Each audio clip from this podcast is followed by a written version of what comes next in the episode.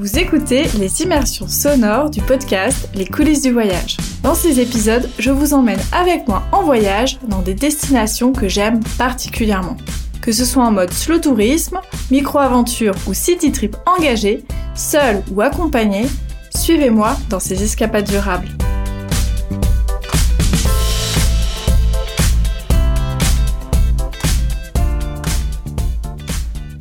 Aujourd'hui, je vous embarque avec moi pour une plongée sonore dans le Vercors et plus précisément entre Villard-de-Lans et Corrençon. Un joli territoire de moyenne montagne plein de caractère et particulièrement propice aux activités de plein air et aux micro-aventures en tout genre. Je vais d'ailleurs en tester plusieurs tout en rencontrant les acteurs qui façonnent ce territoire.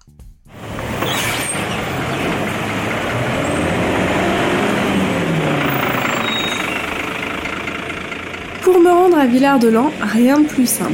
De bon matin, il me suffit de rejoindre à pied la gare routière de Grenoble et de monter dans le bus Transisaire T soixante-quatre ou T soixante-cinq. En une poignée de minutes, la ville s'éloigne déjà. La route va devenir plus sinueuse à mesure que les reliefs si caractéristiques du Vercors apparaissent. Après une heure, le nez collé à la vitre du bus pour contempler les flancs abrupts du Vercors, j'arrive dans le centre de Villard-de-Lans où l'activité bat son plein car c'est jour de marché. Je sais pas vous, mais moi j'aime particulièrement l'ambiance des marchés. J'aime bien flâner, regarder un petit peu tous les étals et ensuite me décider. En cette saison, les étals sont particulièrement colorés et je crois que je ne vais pas résister à l'envie d'emporter avec moi quelques cerises de l'Isère, des abricots de la Drôme et peut-être même quelques fraises.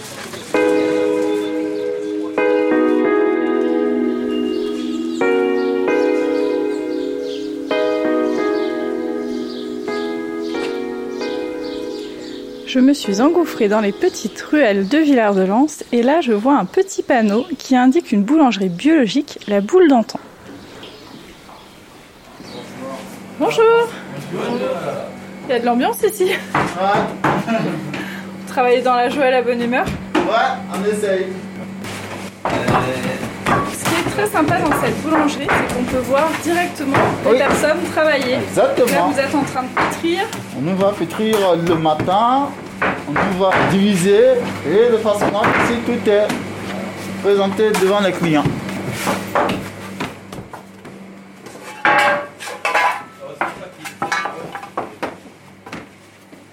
Tous nos pains sont au levain. Ici, tout est fait à la main, avec amour et plein d'intention. Et avec des farines biologiques. Avec des farines biologiques qui viennent de, de pas très loin d'ici, de Haute-Savoie, euh, voilà. Qui vient du Trièvre aussi. Du Trièvre aussi, ouais. On prend aussi du Trièvre. Voilà.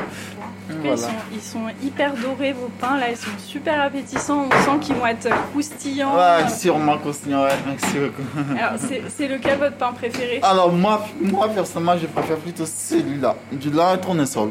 Bah, merci beaucoup, bah, je pense qu'il y a une cliente qui attend euh, de, de déguster vos pains, donc on va la laisser. Et merci beaucoup soucis, pour merci votre accueil, vous, merci. Merci, au revoir. Au revoir.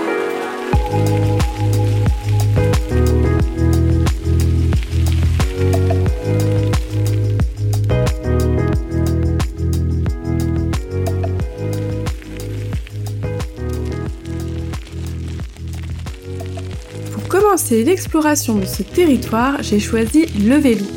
Grâce à la Via Vercors, cette voie douce qui traverse le Vercors sur plus de cinquante-cinq kilomètres, je vais facilement pouvoir découvrir les paysages en toute tranquillité à l'écart de la route. Depuis Villard-de-Lans, je souhaite aller à Côte deux mille où m'attend une activité que j'adore. Avec mon V T T à assistance électrique, le dénivelé potentiel ne me fait pas peur. La première montée ne tarde d'ailleurs pas à arriver. En direction de la colline des Bains, j'accède à un premier panorama à trois cent soixante degrés sur le village de Villard-de-Lans. En toile de fond, le Vercors et son emblématique montagne de la Grande Moucherolle, dont la pointe se distingue nettement. En suivant la signalétique orange de la Via Vercors, je longe le lycée climatique jusqu'à un passage en forêt. Là, les anciennes pistes de luge des J O de mille neuf cent soixante-huit semblent figées dans le temps. la forêt se clairsème petit à petit pour laisser place aux champs et pâturages. Ensuite, l'horizon se dégage sur le hameau typique des Pouteilles avec ses maisons à toit en pignon losé, comme en forme de petit escalier. Je m'y engouffre jusqu'à trouver une belle fontaine ornée d'une sculpture d'ours, puis j'aperçois les télécabines.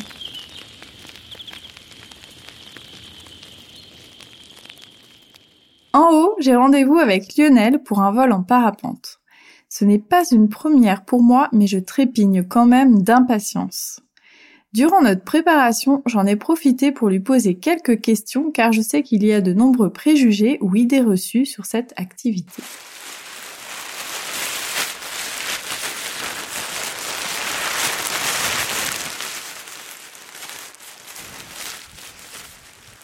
L'école Alto existe depuis mille neuf cent quatre-vingt-dix et propose du parapente sur le plateau du Vercors. Des stages d'initiation à la progression jusqu'au perfectionnement.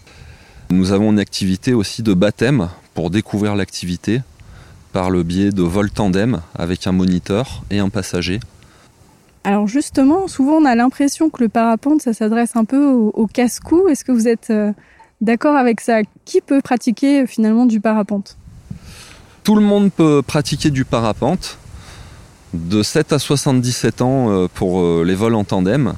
Dans l'idée, on peut même voler un peu plus jeune, mais c'est bien que les, les enfants soient suffisamment matures pour faire un vol en parapente, pour que ça reste quelque chose d'exceptionnel en termes de souvenirs.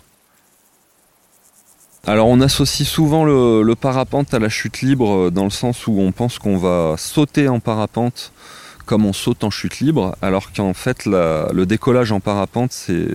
C'est beaucoup plus proche du, du, d'un décollage d'un oiseau ou, ou d'un avion. Vous n'entendrez jamais dire un parapente qui va sauter en parapente. Nous, on va dire, allez, viens, on va voler.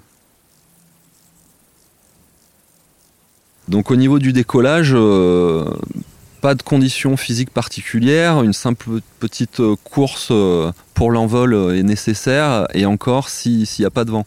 La, la majorité du temps, il y a toujours un petit peu d'air au décollage, donc on part plutôt en marchant. Et puis la voile gonfle gentiment, nous tirant légèrement euh, en arrière. C'est un peu surprenant la première fois. Mais une fois l'aile gonflée, euh, quelques pas et elle nous soulève et, et on, on se retrouve en l'air euh, facilement. Donc on a, on a vraiment une sensation de, de se faire alléger de plus en plus. Et le, le premier décollage, c'est une réelle surprise. Une fois qu'on est en l'air, on est installé confortablement dans sa sellette, comme dans son canapé.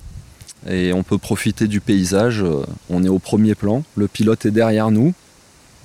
On sent le vent relatif dans le visage, on l'entend aussi dans les oreilles, ce qui procure une, une forte sensation de, de liberté. Et euh, bah on vole dans un paysage euh, magnifique, euh, avec euh, une faune et une flore euh, euh, particulières euh, dans le Vercors.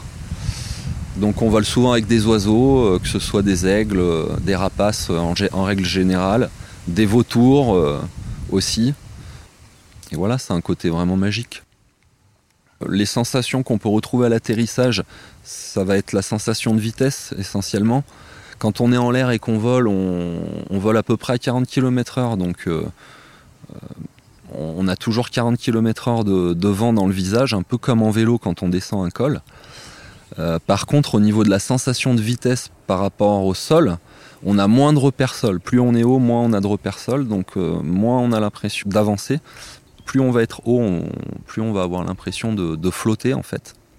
La particularité de la phase d'atterrissage, c'est que là on est proche du sol et souvent les, les gens là se rendent compte de la vitesse euh, quand on est à proximité du, du sol. Mais ça, c'est une sensation qui est... qui est vraiment euh, génial pour les adeptes des sports de glisse, quoi. Là, on sent vraiment qu'on est euh, sur un sport de glisse et que la voile nous permet de glisser dans l'air.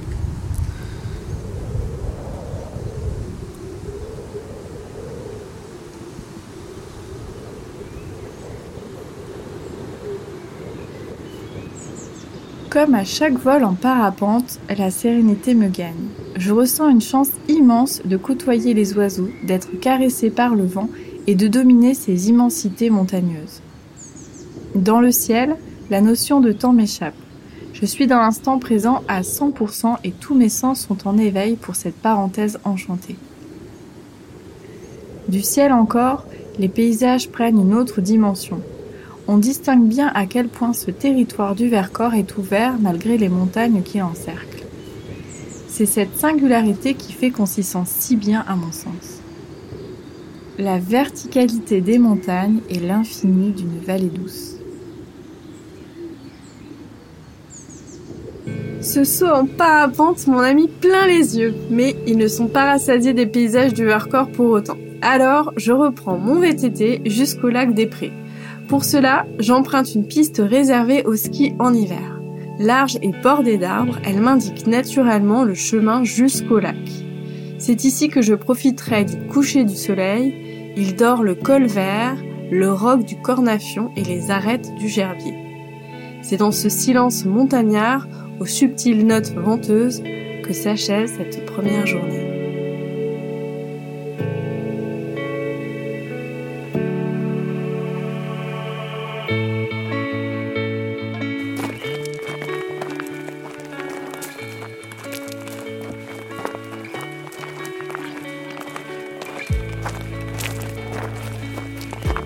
Aujourd'hui, après avoir rendu mon vélo et atteint Corrençon en prenant le bus T soixante-sept, je retrouve François Pierrard, accompagnateur montagne pour le bureau des accompagnateurs nature et patrimoine. Nous allons randonner ensemble jusqu'à l'entrée de la réserve naturelle nationale des Hauts Plateaux du Vercors. En chemin, nous allons échanger sur les spécificités de ce territoire et il va me montrer quelques-uns de ses plus beaux trésors.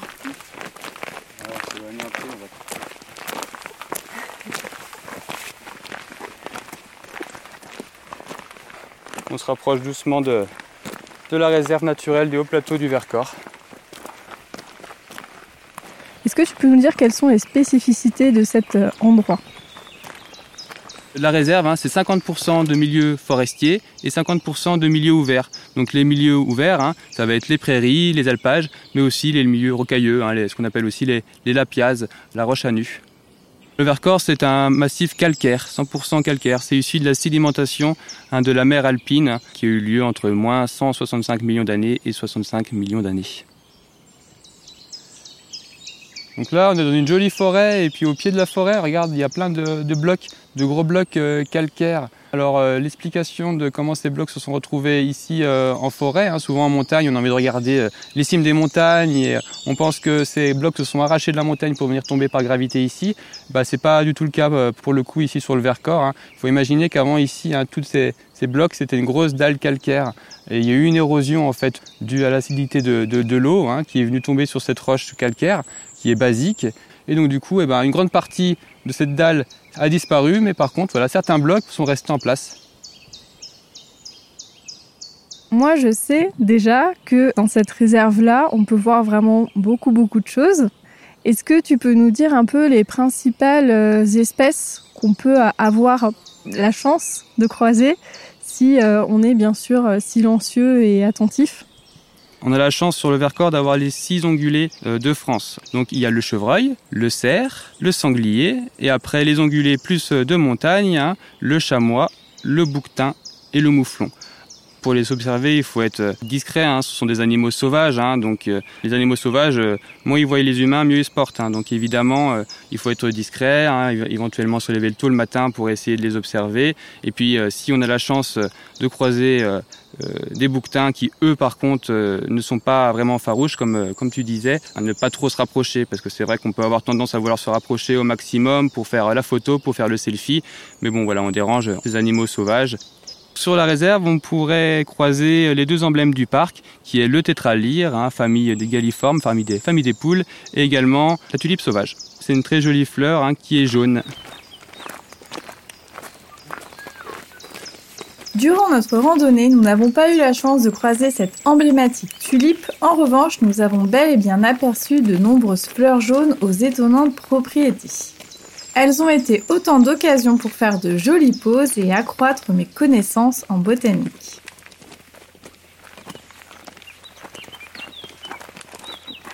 Donc là on est devant la, la grande gentiane, la gentiane jaune, donc une jolie plante à fleurs jaunes hein, qui peut monter jusqu'à un mètre quarante. On la connaît euh, en général parce qu'on utilise ses racines pour euh, faire un apéritif qui est bien connu, la Suze. Si on regarde les feuilles qui sont opposées par rapport à la tige, hein, ça fait des strates. Et si on compte chaque strate euh, des grandes gentianes, eh ben, on peut avoir son âge, on peut compter son âge. Donc ici on peut s'amuser à la compter, hein, un, deux, trois, quatre, cinq, six, sept, huit, neuf, dix. Cette plante-là, elle a dix ans. Et on voit que la floraison a commencé au niveau de la sixième, la sixième strate de feuilles. Elle met six ans avant de faire la floraison euh, de gentiane. Faut pas être pressé. Faut pas être pressé. Non, c'est vrai. Et donc tu vois juste à côté derrière, hein, ce sont des gentianes mais qui sont pas encore en fleurs. Et si tu comptes les strates, là tu vois un, deux, trois. Elle a trois ans, elle n'a pas encore fait euh, sa fleur. Et donc du coup on peut se poser la question, mais comment elle fait euh, cette plante pour survivre l'hiver? Parce qu'ici, hein, sur le Vercors, il peut avoir beaucoup de neige, il peut avoir un mètre de neige. Hein, localement où nous sommes ici, bah, il faut s'imaginer que la plante en partie superficielle, eh ben, elle va faner. Par contre, son système racinaire, sous terre, a toutes les réserves nécessaires hein, pour, pour subsister pendant la période hivernale. La neige va fondre, la plante, la gentiane va repousser avec une strate de plus pour l'année euh, l'année suivante. C'est bien fait la nature. Rien n'est fait au hasard dans la nature. Bon, et ben on va continuer notre petit chemin. Donc nous sommes devant la, la Digitale, une jolie fleur avec de belles clochettes euh, jaunes. Jolie, mais attention parce qu'elle est toxique celle-ci. Elle contient un principe actif qui s'appelle la digitaline, qui est un tonifiant cardiaque qui est utilisé en pharmacie à dose homéopathique pour stimuler le cœur, mais ingéré à grande dose, ben c'est, c'est l'arrêt cardiaque. Hein, donc euh, vigilance avec celle-ci. Et dans la nature, on peut même faire des petites expériences euh, culinaires. Alors euh, évidemment, hein, pour ne manger quoi que ce soit dans la nature, hein, il faut être sûr à, à cent pour cent hein, de ce, de ce qu'on mange. On a vu que la digitale, hein, il peut avoir des plantes toxiques. Hein. Mais celle-ci, je vous garantis qu'on peut la manger. Hein, c'est... c'est du trèfle, non? Ça ressemble à un trèfle. Si tu regardes la petite, euh, la petite foliole ici, la petite feuille, elle forme, c'est mignon, ça forme un, un petit, petit cœur. Ouais. C'est l'oxalis. C'est l'oxalis, ah, oui. Petite oseille, celle-ci qu'on trouve en, dans nos sous-bois du Vercors. Si vous êtes d'accord, hein, donc euh, j'ai passé un petit coup d'eau dessus. On peut, on peut la mettre en bouche. Hein, on l'appelle, c'est un petit goût particulier, vous allez voir. On l'appelle aussi le bonbon du bûcheron. Vous allez comprendre pourquoi. Oula, j'ai peur. Non, non, tu peux me faire confiance. On fait une petite, une petite boule et hop, directement sur les molaires derrière. Je vais en manger une aussi pour euh, vous prouver que je ne cherche pas à vous intoxiquer. C'est hyper acide. Ouais, c'est, celui-ci il est plutôt acide, ouais. ouais On dirait ouais. comme les, les petits bonbons acidulés un peu. Mm-hmm, tout à fait. Voilà. Mm. Ouais, c'est bon, hein. Mm. Il est très acide là.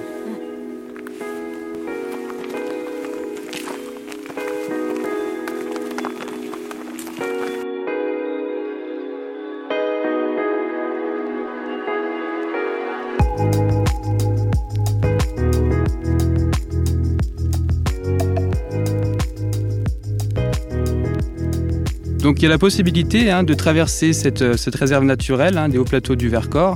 Hein, il y a le G R quatre-vingt-onze hein, qui traverse cette réserve du nord au sud. Alors là, c'est une randonnée hein, euh, aux randonneurs aguerris. Hein, et il faut environ entre trois et quatre jours pour faire cette traversée. Alors la petite spécificité de cette traversée, hein, c'est euh, la ressource en eau. Il y a très peu d'eau sur le Vercors, sur le plateau du Vercors.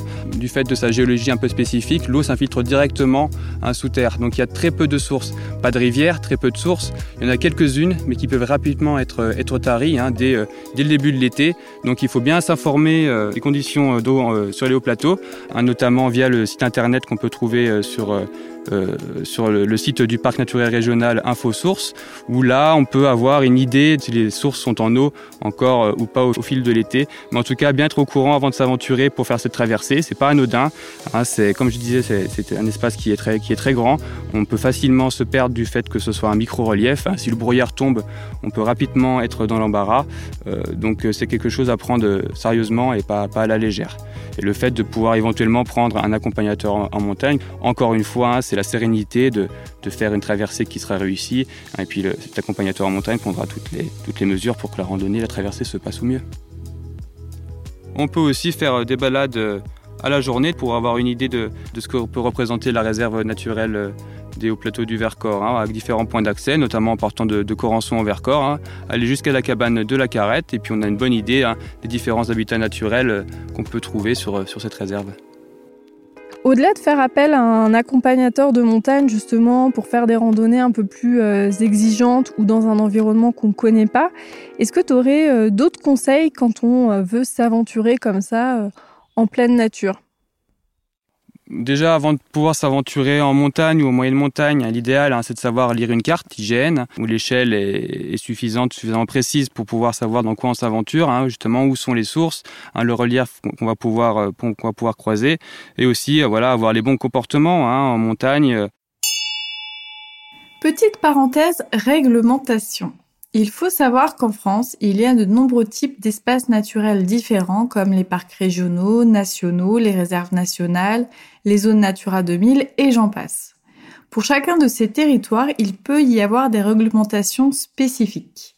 Par exemple, nous sommes actuellement dans le parc naturel régional du Vercors où il n'y a pas de réglementation spéciale, mais au sein duquel il y a cette réserve naturelle nationale des Hauts Plateaux du Vercors où s'appliquent de nombreux comportements à respecter. Par exemple, il est interdit de faire du feu, d'utiliser des drones, des engins motorisés et même un V T T. Pour cela, il y a un itinéraire spécifique. On ne peut pas non plus venir avec son chien, même s'il est tenu en laisse. En effet, les canins, aussi adorables soient-ils, sont perçus par des prédateurs pour les animaux sauvages et sont donc une grande source de stress.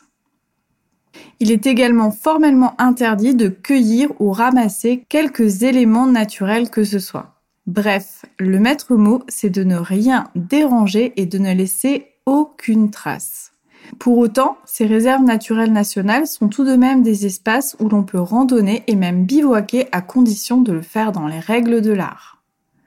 On plante sa tente au coucher du soleil et on repart tôt le matin. De cette manière, on n'abîme pas trop la flore alpine.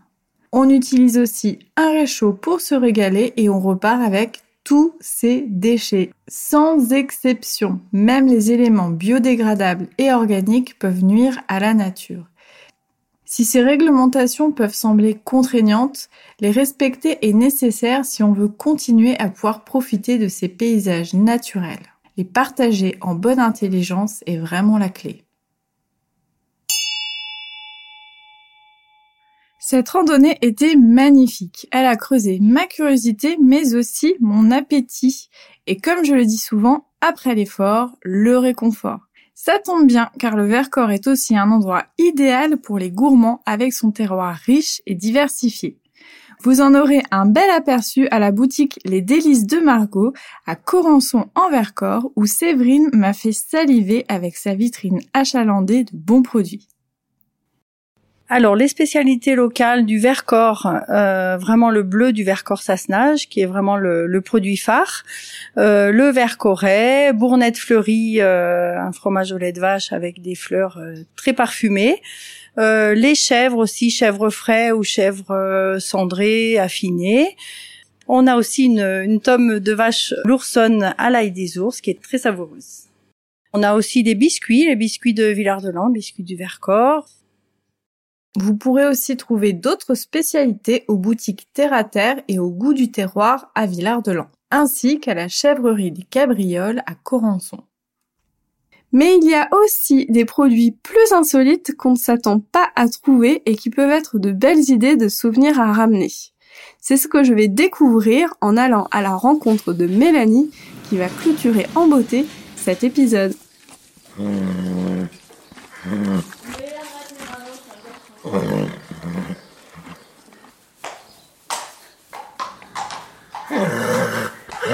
Bienvenue au Hara du Vercors, je m'appelle Mélanie, je suis la propriétaire du Hara. Dans cette aventure, je suis associée avec mon mari Laurent et on est cinq personnes à travailler ici toute l'année. Euh, notre activité en fait est répartie en plusieurs euh, activités. On est centre équestre, école d'équitation. On accueille aussi les petits avec le ludiponey, les chevaux miniatures. Et puis on est éleveur, producteur de lait de jument en bio et on fabrique nos cosmétiques et nos compléments alimentaires qu'on commercialise sous notre marque Perle de Jument. Et qu'est-ce qui vous a donné envie d'utiliser ce fameux lait de jument qui a l'air d'avoir de nombreuses vertus ? Ça a commencé quand j'étais petite, avec des problèmes un peu digestifs. Euh, en fait, mes parents, un peu en désespoir de cause, m'avaient emmenée voir une naturopathe, puisque tous les traitements médicamenteux avaient échoué. Et elle m'avait prescrit une cure de lait de jument en gélules. Et en fait, les, les bienfaits avaient été immédiats. Et plus tard aussi, pour tout ce qui était problème de peau, par exemple, ce genre de choses, en fait, le lait de jument a toujours apporté des solutions qui étaient étonnantes, puisqu'on ne s'attend pas forcément à ce genre de, de traitement, entre guillemets. Et du coup, on s'était toujours gardé dans un coin de notre tête de valoriser ce beau produit. Donc c'est une manière de retomber en enfance, d'une certaine manière. C'est un souvenir d'enfance aussi, ce lait de jument. C'est un souvenir d'enfance, bien sûr, mais on allie aussi notre, notre passion des chevaux, de la nature et des bons produits en fait, respectueux de l'environnement également. La collecte de, du lait de jument est particulière puisqu'en fait, les juments n'ont pas du tout le même mode de production que les vaches, les chèvres ou les brebis. En fait, les juments, bah, c'est comme les femmes, c'est comme les mamans humaines. Elles produisent leur lait en fait, uniquement en présence de leurs petits.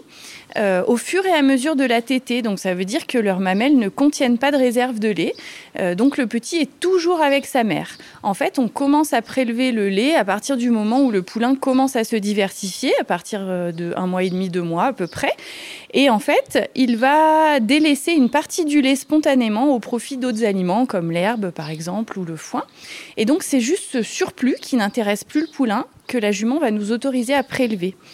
Donc ça veut dire en fait que le poulain n'est pas privé, on ne peut surtout pas le séparer puisque sinon la jument arrête son lait, euh, arrête de produire du lait immédiatement.